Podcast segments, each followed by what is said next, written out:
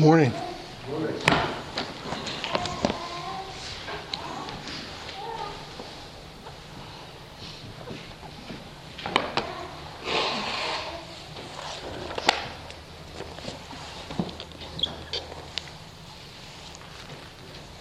Please pray with me.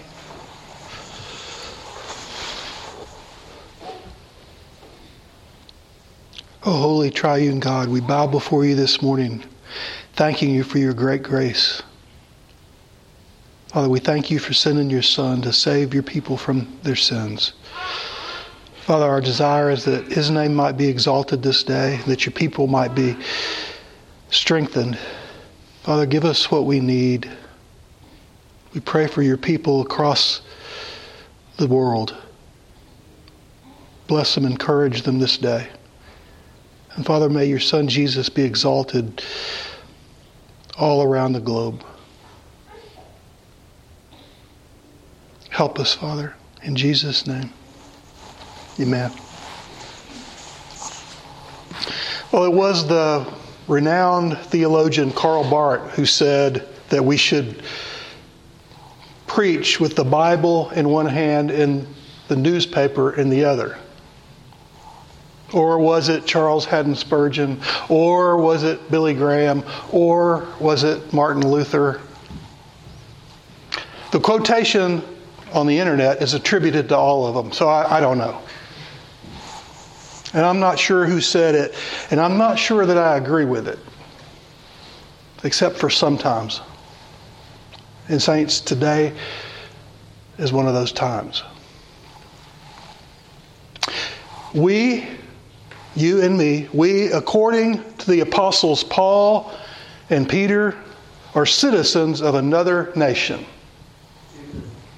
a holy nation. 1 Peter 2 9. We are subjects of another kingdom. Yea, our citizenship is registered in the kingdom of heaven. Philippians 3:20. But but we are also residents of earth, inhabitants of the United States of America, citizens of the state of Texas. In the week just past, relations of ours were murdered. Fellow citizens of the United States, but deeper than that, fellow citizens of the kingdom of heaven. And my heart is heavy from this. And my mind has been troubled. And I know that some of your minds have been troubled as well. The pastor of the Covenant Presbyterian Church in Nashville, Tennessee, where three Christian adults and three children were murdered, martyred, the pastor there was previously an associate pastor at Park Cities Presbyterian Church in Dallas. Some of you will recall that we've had a relationship with Park Cities Presbyterian Church for a long time. Some of our former members came to us from Park Cities Presbyterian Church.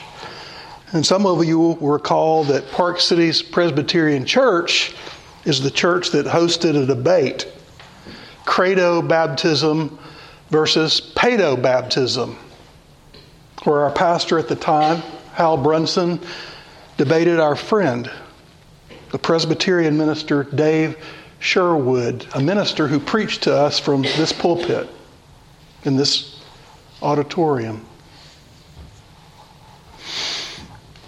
After the bloodletting of last week, Park Cities Presbyterian Church put out a statement. Listen. The Park Cities Presbyterian Church, PCPC family, is incredibly saddened by the unimaginable tragedy today at Covenant Presbyterian School in Nashville, Tennessee. Covenant Presbyterian Church is a sister church of PCPC. Many of our members have deep friendships and family connections there.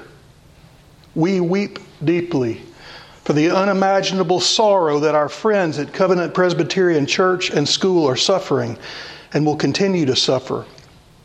As brothers and sisters in Christ, we will suffer alongside our friends and grieve together, but not as those without the hope of Jesus, said Paul Goebel, associate pastor.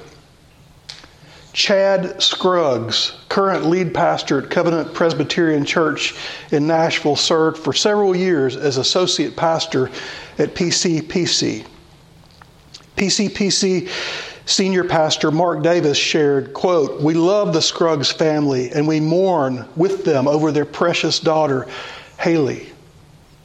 Together we trust in the power of Christ to draw near and give us the comfort and hope we desperately need. May Christ have mercy. May he be our hope and peace." Well, saints, if you haven't already, I exhort you to pray for these saints. I can, I can only imagine the intensity of their grief, the depth of their suffering. And as one often given to outburst of emotion myself, yes, I have a temper. They need our prayers for comfort, for healing, for restraint. Governmental authorities are currently withholding information from the public about motive. But all that our eyes can see and all that our ears can hear tell us that the Covenant Christian School was attacked because it was a Christian institution and because Christians would be there. That's the reason why this soft target was selected. And saints, I can assure you that when a husband kissed his wife goodbye last Monday morning and sent her off to her job at the school, he had no idea that he was sending her off for the last time on earth. But he was. But he was Does the Bible have anything to say about Christians being persecuted, attacked, even killed because they are known associates of Jesus? Our newspapers are talking about this, but has Holy Scripture any wisdom, any warning for the people of God, for us? Well, saints, unsurprisingly, Jesus and his holy apostles have quite a bit to say to us about this. Paul wrote to Timothy and told him, All that will live godly in Christ Jesus shall suffer persecution. 2 Timothy 3:12. Now, listen. You know it's a knee-jerk reaction among humans when something bad happens to think, what did I ever do to deserve this? Have you ever thought that? Well, consider yourself normal. Blessed Peter was concerned that Christians might think that the trials and persecutions that they were enduring was evidence of God's displeasure. Look at all these bad things that are happening to us. He was concerned that the saints might misread providence and somehow conclude that God was against them. So he wrote to the church and he said, Beloved, think it not strange concerning the fiery trial which is to try you, as though some strange thing happened to you but rejoice inasmuch as you are partakers of Christ's sufferings, that when his glory shall be revealed, you may be glad also with exceeding joy. If you be reproached for the name of Christ, happy are you, for the Spirit of glory and of God resteth upon you. On their part, he is evil spoken of, but on your part, he is glorified. But let none of you suffer as a murderer or a thief or an evildoer or a busybody in other men's matters.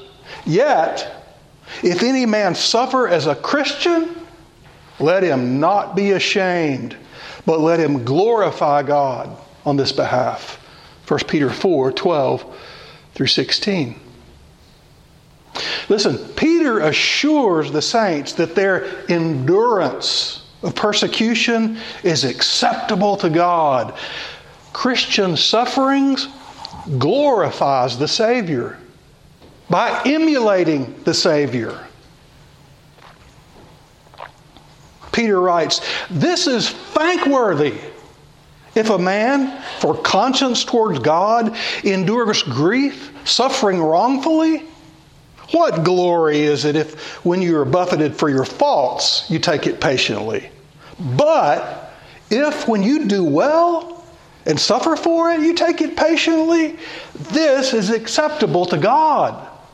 For hereunto were you called, because Christ also suffered for us, leaving us an example that we should follow in his steps, who did no sin, neither was guile found in his mouth, who, when he was reviled, reviled not again.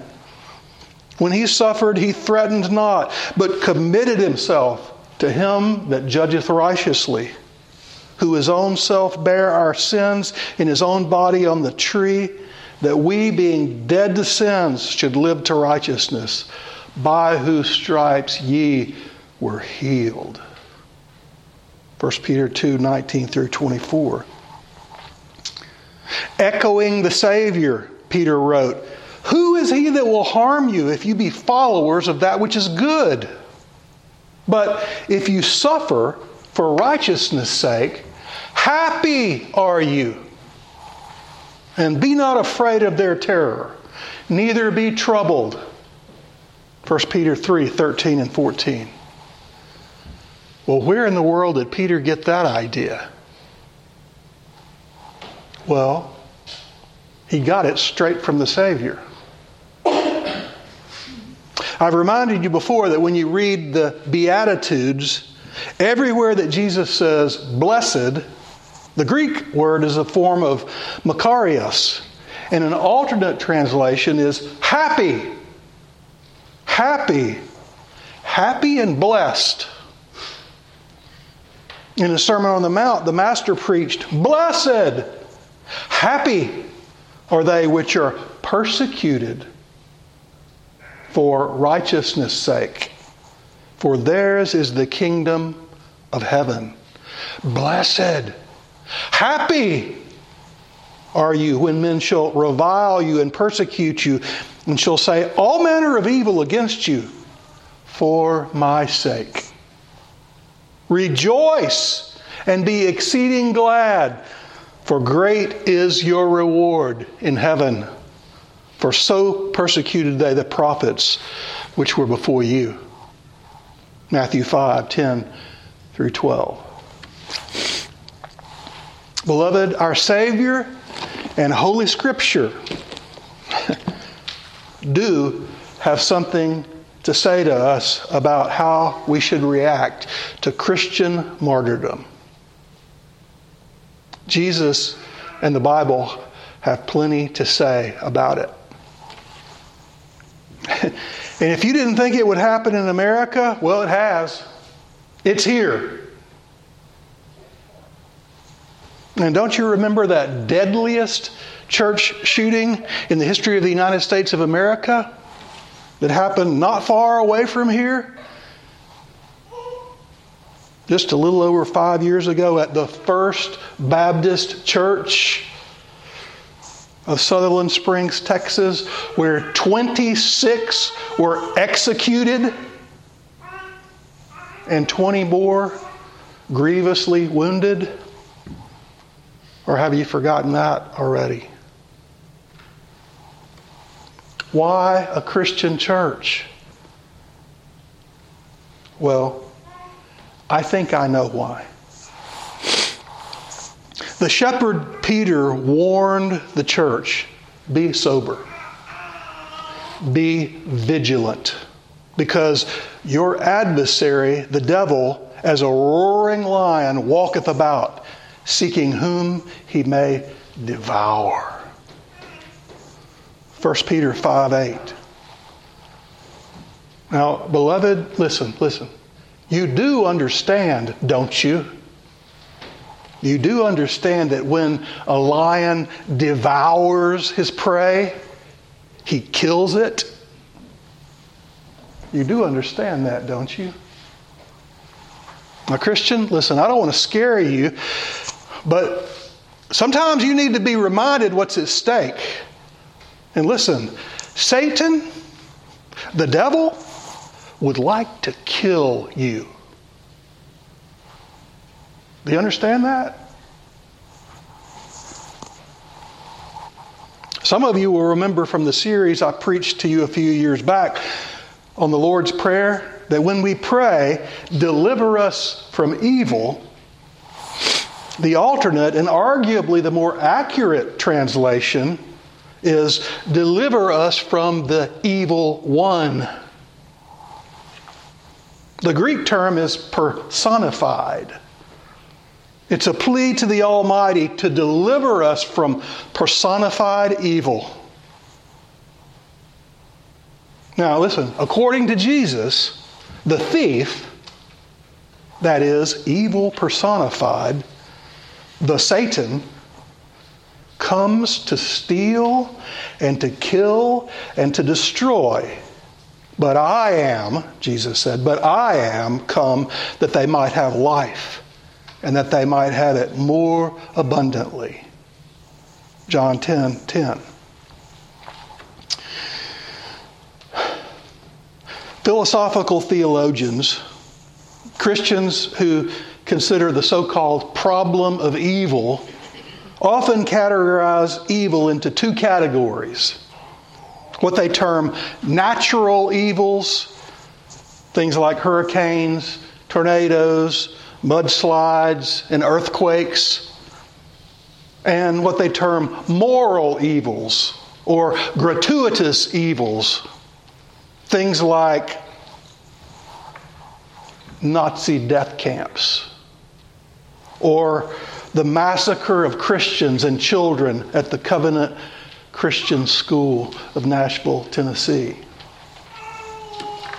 Now, the reason for this bifurcation is that often the philosophers seek they seek to explain these evils, these problems at different levels. And, and listen, certainly with our human eyes, we can see how different a hurricane is from a Nazi extermination program. I, I can see that, can't you? Those are two different things. Now, the activity which men engage in when they attempt to explain the ways of God to men, especially in regards to evil, is called theodicy. That word theodicy comes from the Greek theos, God, and dike, justice. A theodicy is an argument which seeks to justify the ways of God to men.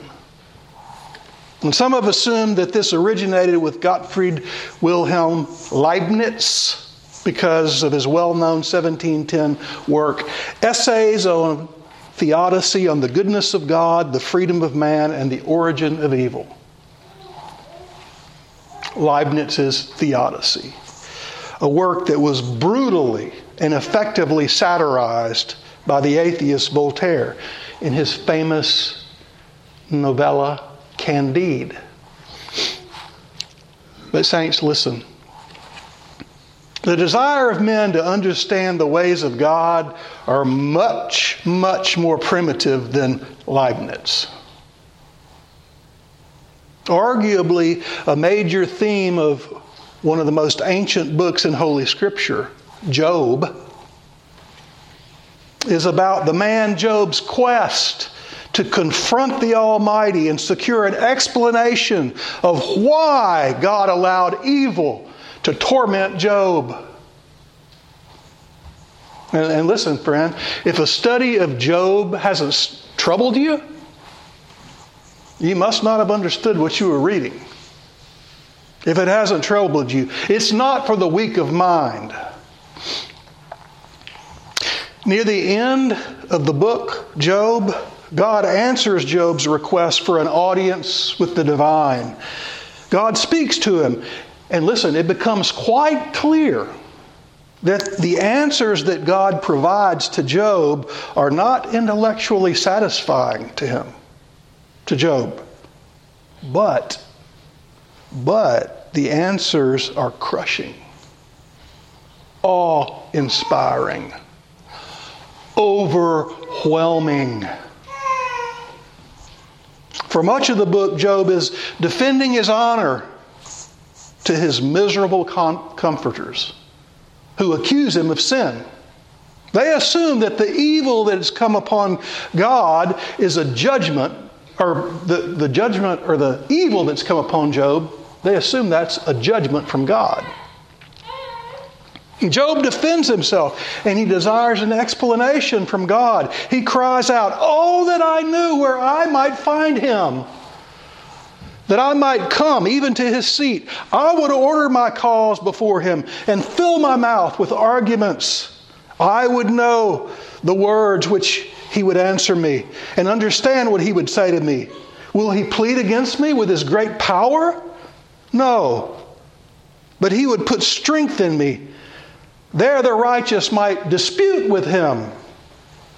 So should I be delivered forever from my judge. Job 23 3 through 7. Finally, finally, near the end of the book, the Almighty responds. He says, You want it? You got it. And he comes and he speaks to Job. And God speaks to Job for two chapters, chapter 38 and 39.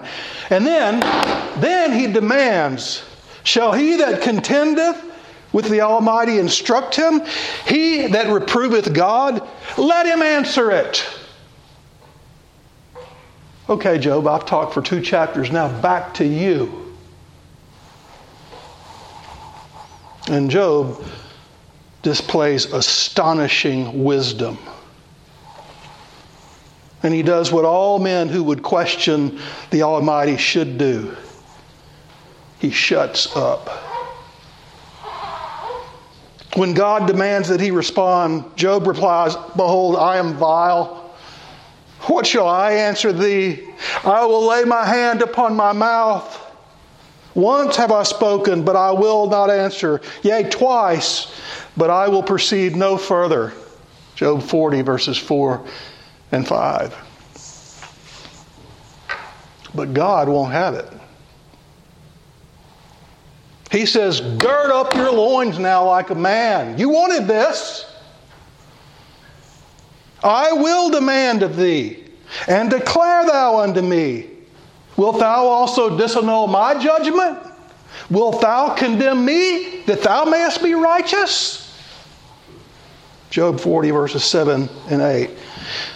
And then the Almighty answers them for two more chapters. 40 and 41. And at the end, at the end of it all, righteous Job says, I know that thou canst do everything, and that no thought can be withholden from thee. Who is he that hideth counsel without knowledge? Therefore have I uttered that I understood not things too wonderful for me, which I knew not. Hear, I beseech thee, and I will speak. I will demand of thee, and declare thou unto me, I have heard of thee by the hearing of the ear, but now mine eye seeth thee. Wherefore I abhor myself, and repent in dust and ashes. Job 42, verses 2 through 6.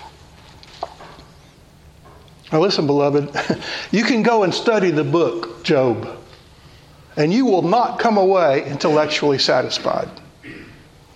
But listen, that's not God's problem. That's yours. The answer of God in the book Job comes down to this. Listen. God does not answer to man. God is not accountable to man. What God does is right, ever, only, always. And He is not worshiped on man's terms. You bless me, and I'll worship you.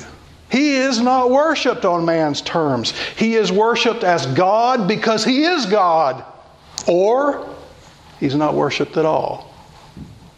Do you understand? Now, saints, listen. Some of you know this. The closest thing to this in the New Covenant scriptures is in Romans chapter 9, where Paul anticipates human arguments against the God of justice regarding his loving election of Jacob and his hating condemnation of Esau. Remember this. I know you remember this. I'm reading from the New International Version. Rebekah's children had one and the same father, our father Isaac. Yet, before the twins were born or had done anything good or bad, in order that God's purpose in election might stand, not by works, but of him who calls, she was told, The elder shall serve the younger. Just as it is written, Jacob I loved, but Esau I hated. What then shall we say? Is God unjust? Not at all. For he says to Moses, I will have mercy on whom I have mercy, and I will have compassion on whom I have compassion. It does not, therefore, depend on man's desire or effort, but on God's mercy. For the scripture says to Pharaoh, I raised you up for this very purpose, that I might display my power in you, and that my name might be proclaimed in all the earth. Therefore, God has mercy on whom He wants to have mercy, and He hardens whom He wants to harden. But one of you will say to me, then why does He still blame us? For who resists His will? But who are you, O oh man, to talk back to God?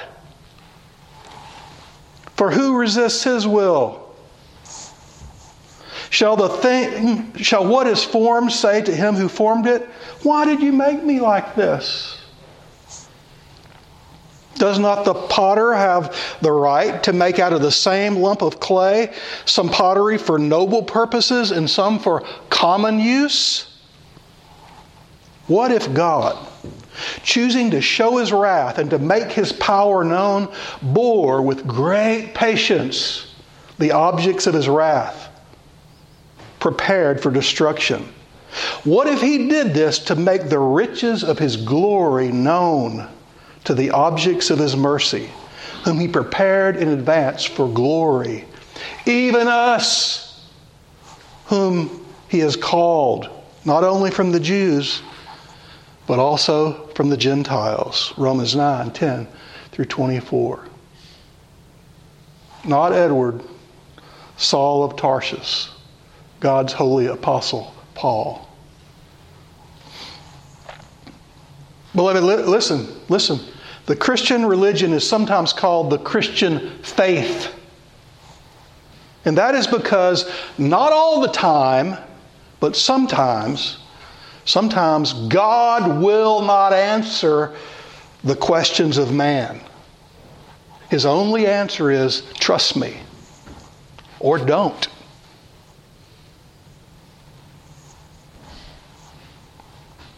Trust me or don't. The answer understood by Paul the apostle is the same answer understood by Job the patriarch. God does not answer to man. God is not accountable to man.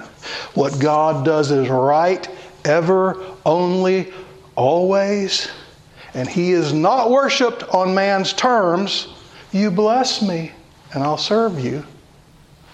He's not worshiped on man's terms. He's worshiped as God because he is God. Or he's not worshiped at all. He is absolutely sovereign. He is over everything and in charge of everything, and He does what He pleases, and what He does is good. And what He does is right. Listen, this is what faithful Christians believe. He has never done one thing wrong. Nothing. John the Beloved recorded these words of the Savior If the world hate you, know that it hated me before it hated you. If you were of the world, the world would love his own. But because you are not of the world, but I have chosen you out of the world, therefore the world hateth you. Remember the word that I've said to you the servant is not greater than his Lord. If they have persecuted me, they will also persecute you. If they have kept my saying, they will keep yours also. But all these things will they do unto you for my name's sake, because they know not him that sent me. John 15, verses 18 through 21. Right, but listen, beloved, if I've understood anything from the apostolic teaching, if we're persecuted, we need to make sure that it's for His sake. Understand? And not because we're the problem. I have met some folks that were so harsh, so unfriendly, that I can imagine someone persecuting them for it and it would probably be well deserved. But Jesus and his followers are not so. Saints, listen. Those people that were murdered at the covenant school were killed because they were Christians. And those orange clad Christians on the beaches of Tripoli who had their heads sawed off by wicked Muslims in 2015? Well, John's vision into the heavenly realm teaches us that the martyrs of Jesus are close, close to the throne of God. Yea, they are under the heavenly altar. And as for those who have harmed saints, Hear the teaching of the righteous judge of all men. The disciples came unto Jesus saying, Who is the greatest in the kingdom of heaven? And Jesus called a little child unto him and set him in the midst of them and said, Verily I say unto you, except ye be converted and become as little children, you shall not enter into the kingdom of heaven. Whosoever therefore shall humble himself as this little child, the same is greatest in the kingdom of heaven. And whoso shall receive one such little child in my name, receiveth me. But, but, whoso shall offend one of these little ones who believe in me, it were better for him that a millstone were hanged about his neck and that he were drowned in the depth of the sea. Better! Woe unto the world because of offenses, for it must needs be that offenses come, but woe to that man by whom the offense cometh. Wherefore, if thy hand or thy foot offend thee, cut them off and cast them from thee. It's better for thee to enter into life halt or maimed rather than having two hands or two feet to be cast into everlasting fire. If thine eye offend thee, pluck it out and cast it from thee. It's better for thee to enter into life with one eye rather than having two eyes to be cast into hell fire. Take heed, therefore, that you despise not one of these little ones. For I say unto you that in heaven their angels do always behold the face of my Father which is in heaven. For the Son of Man is come to save that which was lost.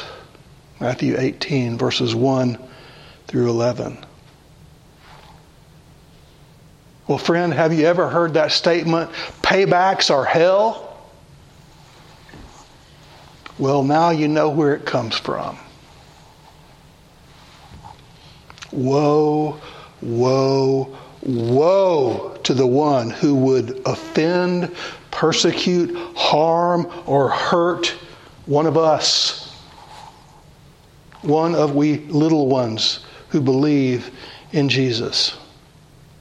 Woe. Listen, if you mess with the saints, our God is going to bring down hell on you.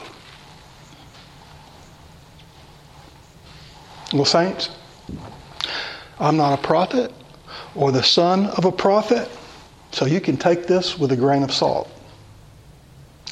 But I believe that persecution of Christians will increase, not decrease, in the days ahead. And I am extremely optimistic about this planet long term. Extremely optimistic. But in the near term, we need to be ready for what's next. And quite a few of our neighbors are hostile towards our king. And think with me a little bit. How should we, we Christians, how should we respond to persecution? Well, I believe there is a mandatory response. And that response is solidarity. Listen, we are to identify with and pray for persecuted saints. Solidarity. Listen, part of the training, the, the teaching that Jesus gave his disciples was preparing them for persecution and their response to it. And remember, he has called us too. He has called us too. We are his disciples. I am one. Are you? We're his disciples too. Listen to what he taught them, what he taught us. Listen. Behold, I send you forth as sheep in the midst of wolves. Be ye therefore wise as serpents and harmless as doves. But beware of men for they will deliver you up to the councils, and they will scourge you in their synagogues. And you shall be brought before governors and kings for my sake, for a testimony against them and the Gentiles.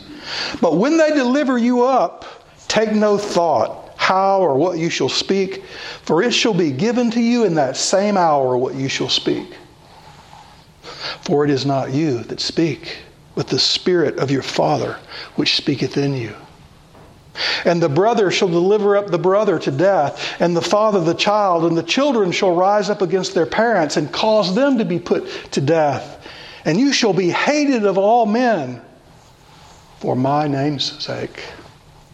But he that endureth to the end shall be saved. When they persecute you in this city, flee you into another. For verily I say unto you, you shall not have gone over the cities of Israel till the Son of Man be come.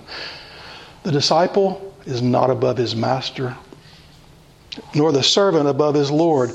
It is enough for the disciple that he be as his master, and the servant as his Lord. If they have called the master of the house Beelzebub, how much more shall they call them of his household? Fear them not, therefore for there is nothing covered that shall not be revealed. There is nothing hid that shall not be made known. What I tell you in darkness, that speak you in light. And what you hear in the ear, that preach you upon the housetops. And fear not them which kill the body, but are not able to kill the soul. Rather, fear him which is able to destroy both soul and body in hell. Are not two sparrows sold for a farthing? And one of them shall not fall on the ground without your Father. But the very hairs of your head are all numbered. Fear not, therefore, you are of more value than many sparrows. Whosoever therefore shall confess me before men, him will I confess also before my Father which is in heaven. But whosoever shall deny me before men, him will I also deny before my Father which is in heaven. Think not that I am come to send peace on the earth. I am not come to send peace, but a sword. For I am come to set a man at variance against his father, and the daughter against her mother, and the daughter in law against her mother in law, and a man's foes shall be they of his own household. He that loveth father or mother more than me is not worthy of me, and he that loveth son or daughter more than me is not worthy of me. And he that taketh not his cross and followeth after me is not worthy of me.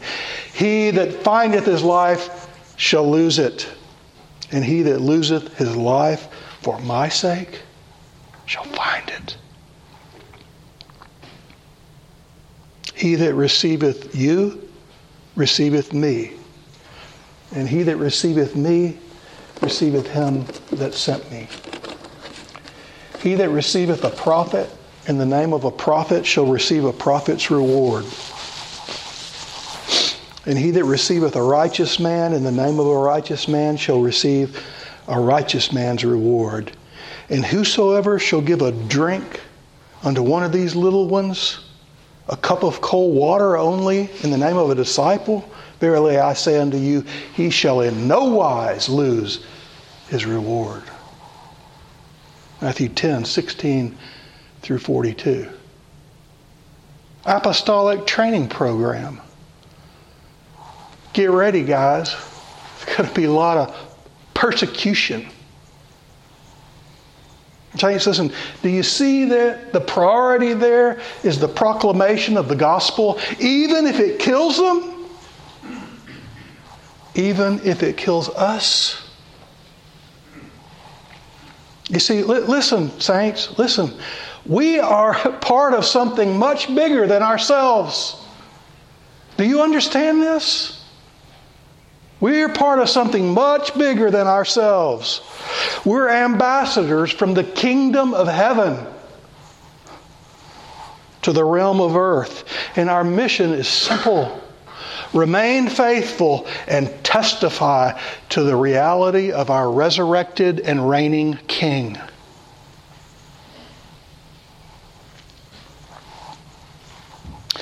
Well, besides faithfulness, and solidarity with those who suffer? What are other valid Christian responses to persecution? Well, I see some more. Avoiding or fleeing persecution, enduring persecution, and resisting persecution. In a situation where persecution comes, it's wise to remember that following the way of the cross, the way of Jesus, is, is not to be seeking persecution. And so, wisdom would demand of us that we ask Is there a way in which I can remain faithful and avoid persecution? Remember, wise wise as serpents. Avoidance of persecution by withdrawal is sometimes appropriate.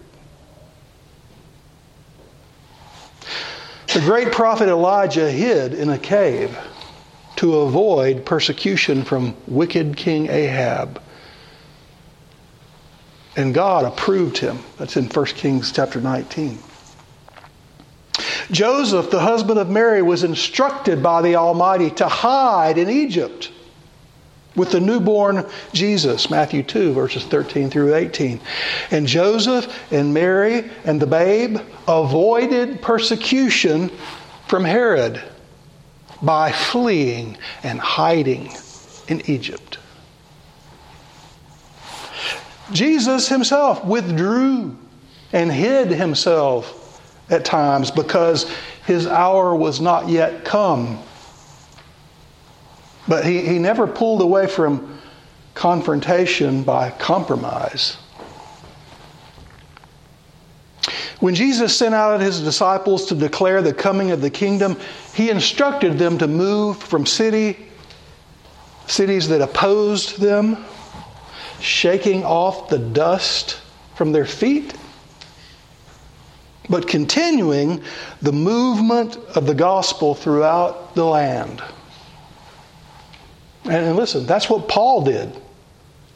That's what Paul did. Escaping from one locale when persecution became too hot, avoiding it by withdrawal.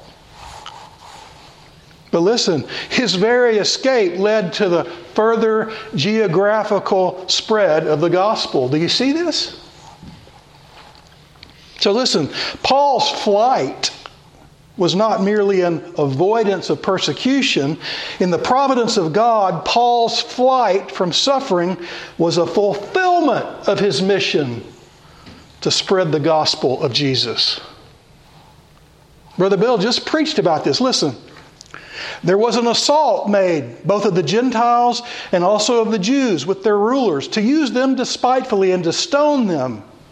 They were aware of it and fled unto Lystra and Derbe, cities of Lycaonia, and unto the region that lieth round about there. And they preached the gospel there. Acts 14, verses 5 through 7. Some of you know that there are said to be millions of brothers and sisters in the land of China. I actually have personal knowledge that many of those believers meet under cover of darkness in what are sometimes called underground churches. And they're not usually physically underground, though they may be. You remember the early Roman saints met in catacombs. But they meet covertly, secretly, as a matter of survival and they are righteous, not sinful. And we should pray for those persecuted brethren. Not a sin to hide or to avoid persecution. Flight or avoidance of persecution is certainly a live option in many situations, except when faithfulness would be compromised. Remember, saints, wise as serpents, harmless as doves. Sometimes persecution cannot be avoided. All who could flee at the covenant school fled, and that was righteous. But some couldn't flee. And when flight or hiding or avoidance was not an option, all they could do was endure. Now, listen, there are times when faithfulness to the Savior requires a saint's physical death. Do you understand this? There are times when faithfulness to the Savior requires the saint's physical death.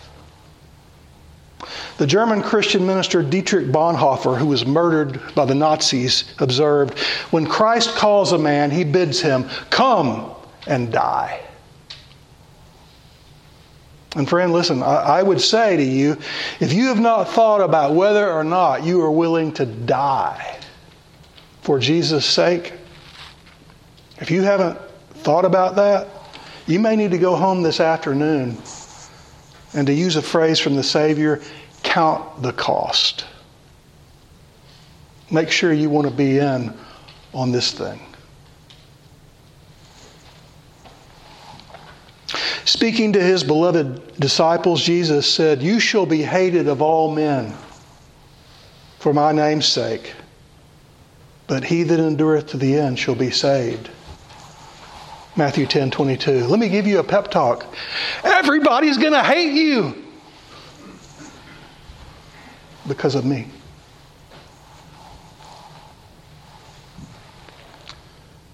Are you buying that? Listen, this is not the lot of every Christian disciple, but the testimony of history regarding the disciples of Jesus is that only one of them died from old age. And that was the beloved John, and he died in exile. And the rest were all killed violently.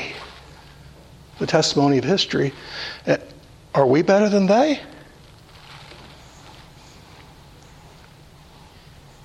Friend, we might need to be ready for what's next. Enduring persecution, even to the point of death, may not be the lot of any Christian, or it may be the lot of any Christian, though it is not the lot of every Christian. Listen, let me say that again. Enduring persecution, even to the point of death, may not be the lot, or may be the lot of any Christian though it is not the lot of every Christian. Do you understand? What I'm saying is, it might be you.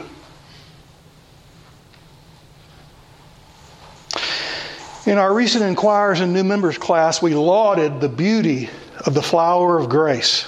And we noted that the P of the tulip stands for the doctrine called perseverance of the saints. Shadrach, Meshach, and Abednego refused to bow before King Nebuchadnezzar's golden idol. And they were fully aware of the consequences of their action. Daniel 3. You think your God's going to save you? He might. We're not sure. But there ain't no way we're bowing to that thing. They persevered. Daniel wouldn't stop praying. He persevered in prayer. Even after a royal decree, they made a law against it just because of Daniel, the Daniel law. And he suffered the consequences of his actions. He got thrown right into the death chamber, fed to the lions. But God, dot, dot, dot. Daniel 6. Several times, Paul demonstrates his readiness to endure the consequences of his ministry, even to the point of death. And even though he was warned, he was steadfast, persevering in his journey towards Jerusalem. He said, I'm ready not to be bound only, but also to die at Jerusalem for the name of the Lord Jesus. Acts 21 13. You might get hurt there. They might tie you up. They might do bad things to you. Yeah, I know. I've already thought this one through. I'm, I'm already ready to die. It might hurt. I'm a little scared about that, but I'm not scared of them. Paul was ready to endure persecution, and he endured a lot of it. And eventually he was martyred for his faith. Well, listen, in addition to solidarity, hiding, fleeing, and enduring persecution, there's another Christian response to persecution that I want to mention. And that's the Christian response of resisting persecution. There are times when it's a righteous move to resist persecution by asserting and even contending for one's rights under law. Jesus, who did no wrong, Jesus defended himself against priestly tyranny by invoking the law against his accusers. When one of the high priest's officers struck Jesus, the Savior resisted the abuse and responded with these words If I have spoken evil, bear witness of the evil. But if well, why smitest thou me? John 18, verse 23. That's not right. The great apostle Paul, through his knowledge of the Romans' law and his understanding of his rights as a citizen of that earthly empire, was able to resist the horrific persecution of a, quote, examination by scourging. How did he how did he resist it? Well, he asserted his rights under Roman law. Guys, you can't do that. Stop it right now. You can't do that. Why? Did you think you could do that to a Roman? Are you a Roman? Heck yes, I'm a Roman. How did you become a Roman? I was born that way. I know, listen, Uh, you may object. I know that both Jesus's and Paul's resistance of persecution were short lived because both of them perished under horrible persecution. But listen, in both cases, their responses to the immediate persecution they were facing were valid and righteous. And, Saints, listen, I believe with all my heart that we should resist persecution as much as we can by upholding the law, by using the law, even by changing the laws by electing government officials who will honor and enforce the law. And listen, you Christians, you should vote in your own self interest.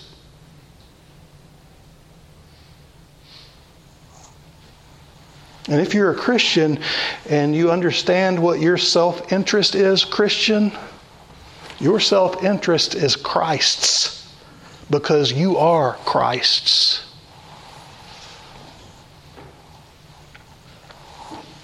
So, to summarize, saints, here I believe are some valid responses to persecutions that may come against us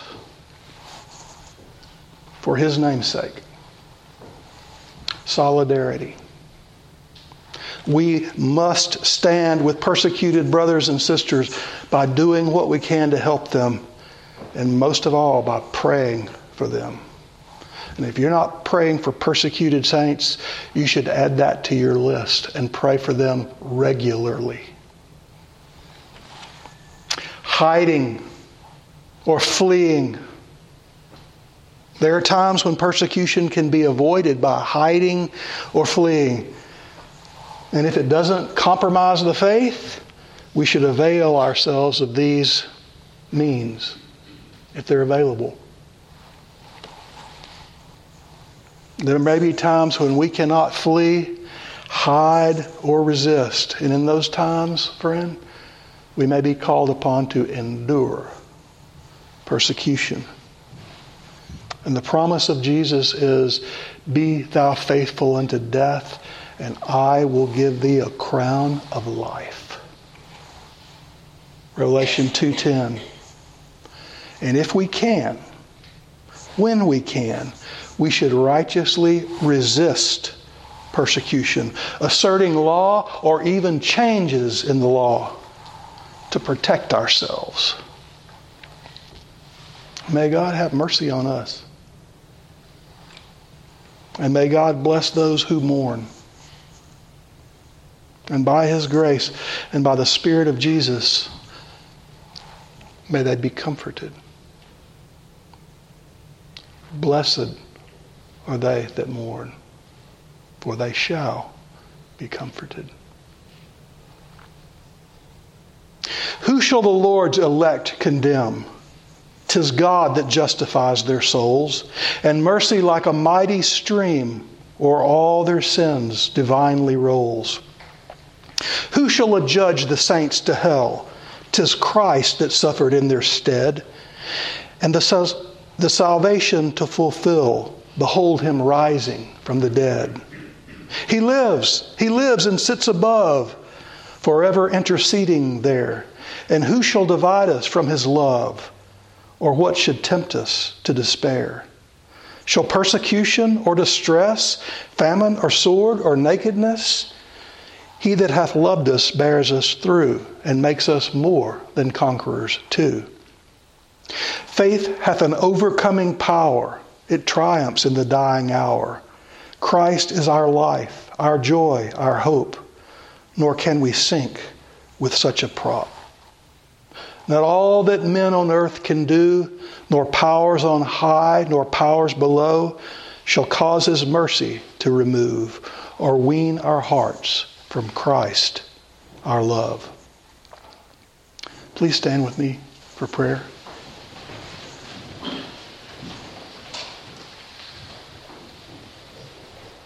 Let us pray. O Holy Father, you whose Son has commanded us to love our enemies, lead our enemies to your Son, that they may bow before him and kiss the Son, lest he be angry and they perish from the way when his wrath is kindled but a little. O Holy Father, lead our enemies into truth that they may become our friends, friends to us and friends to Thee. O gracious Father, deliver us from hatred, cruelty, or revenge. In your mercy, calm our troubled souls and grant us the grace to see you high and lifted up, ruling, reigning putting all things under the feet of your Son, Jesus. We desire these mercies in the name of Jesus Christ our Lord. Amen.